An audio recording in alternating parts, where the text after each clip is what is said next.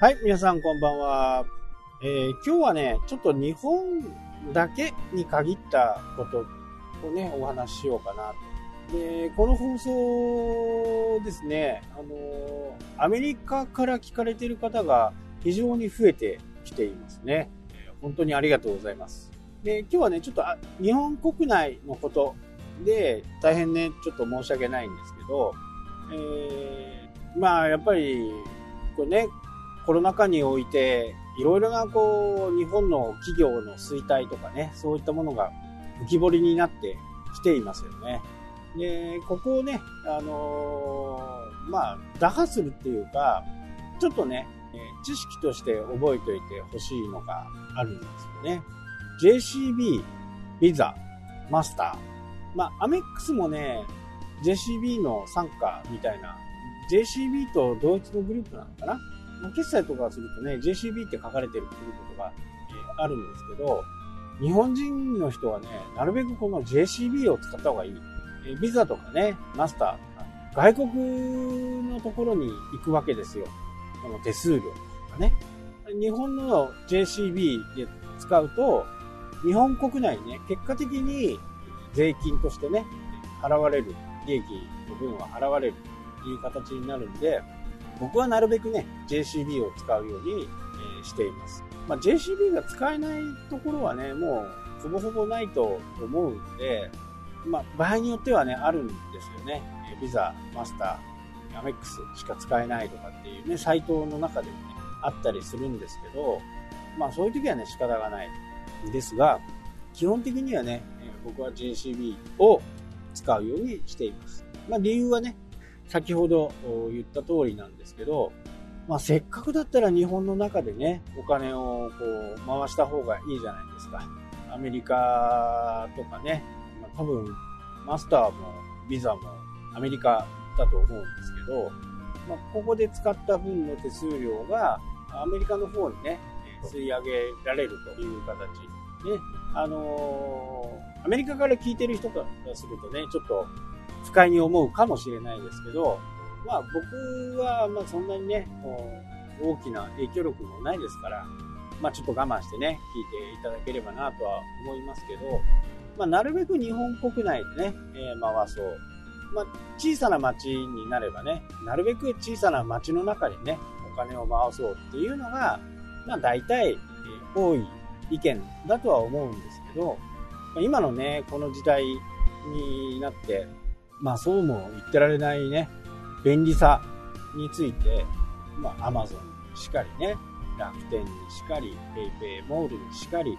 非常にこう、田舎暮らしを体験しているものとしてはね、非常に使い勝手が良いわけですね。簡単だっていうことですね。まあ、ボタンを押して決済をすれば、指定の日に物が届くというものですからね。まあ、これは非常に便利がいい。その中でも、なるべくね、えー決済をするのは JCB カードをね、使おうというふうなあことです。なかなかね、JCB もこう、頑張ってはいるんですけどね、ロシアの方に行くとね、ほぼほぼ JCB だと思います。一番こう、決済範囲が広いのね、JCB に多いという話を聞いたことがある。まあ、カード会社はね、えー右から左にお金をスライドさせて、まあ、その代わり、えー決済とかね、そういった部分、日にちもある程度決まっていて、その中で支払いをお客さんに代わってね、してくれる。その代わり手数料を取るよというようなビジネスモデルですよね。まあ、こういったものがね、あのー今のこう QR コード決済とか、そういったものになって、自分の銀行口座とね、え完全に紐づいてたりすると、JCB とかね、ビザとか、マスターとかね、こういったものは、ちょっと、恐怖に感じてるとは思いますけどね。まあ、今後どうなっていくのかね、まだわからないですけど、日本人はどちらかというとね、人によるとは思うんですけど、まあ、現金をやっぱり大切にする方なんで、やっぱり現金のね、依存度は高いんですけどね。まあ若い方にとってはね、もう全部カードで支払う。まあポイントつくしね、明細わかるし、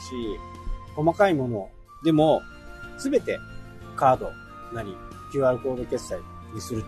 という人もね、本当に多くなってるとは思います。まあ僕もね、えー、なるべくそういう決済方法を使ってはいるんですけどね、どうしてもやっぱり田舎暮らしをしてると、やっぱり現金なんですよね。まあ、一部商店ではね、そういう QR コード決済とかもあるんですけども、まあ、ないとね、やっぱ現金使えないとね、何も物が買えなくなったりするんで、まあ、この辺はちょっとね、考え方ではありますけどね、まあ、JCB とかね、ビザとか、そういったものも、次なるビジネスチャンスをね、考えてはいるとは思いますけど、まあ、このまま行ったら衰退しちゃいますよ。加盟料。まあ、加盟料は取られないんですけど、その支払いに対しての手数料っていうのは取られますからね。えー、まあ、楽天ね、楽天ポイントとか、楽天エディとかね、えそういったキャッシュレスの場合だと、手数料取られないんでね。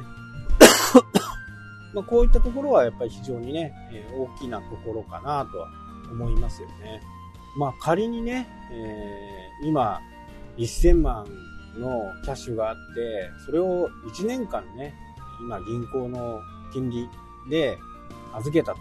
してもね、100円に満たないわけですよ。一回ちょっと下ろしただけでね、この1000万の利息分が吹っ飛んでっちゃうわけですよね。そういう風な時代で利息を抑え、利息っていうか、支払い手数料っていうのはもう本当にね、今後どんどんなくなっていくのかなと。まあ、とはいえね、大きな買い物とか、あそういったものになるとね、やっぱりこう、いっぺんに払えませんからね、車を買ったりとか、家を買ったりとかね、そういったあ場合は、やっぱり現金ではなかなか買えないですね、現金貯まる前にね、家の場合なんかなくなっちゃうこともあるんで、まあローンっていうのは残っていくとは思うんですけどね、形がどんどんこう変化していくんじゃないかなと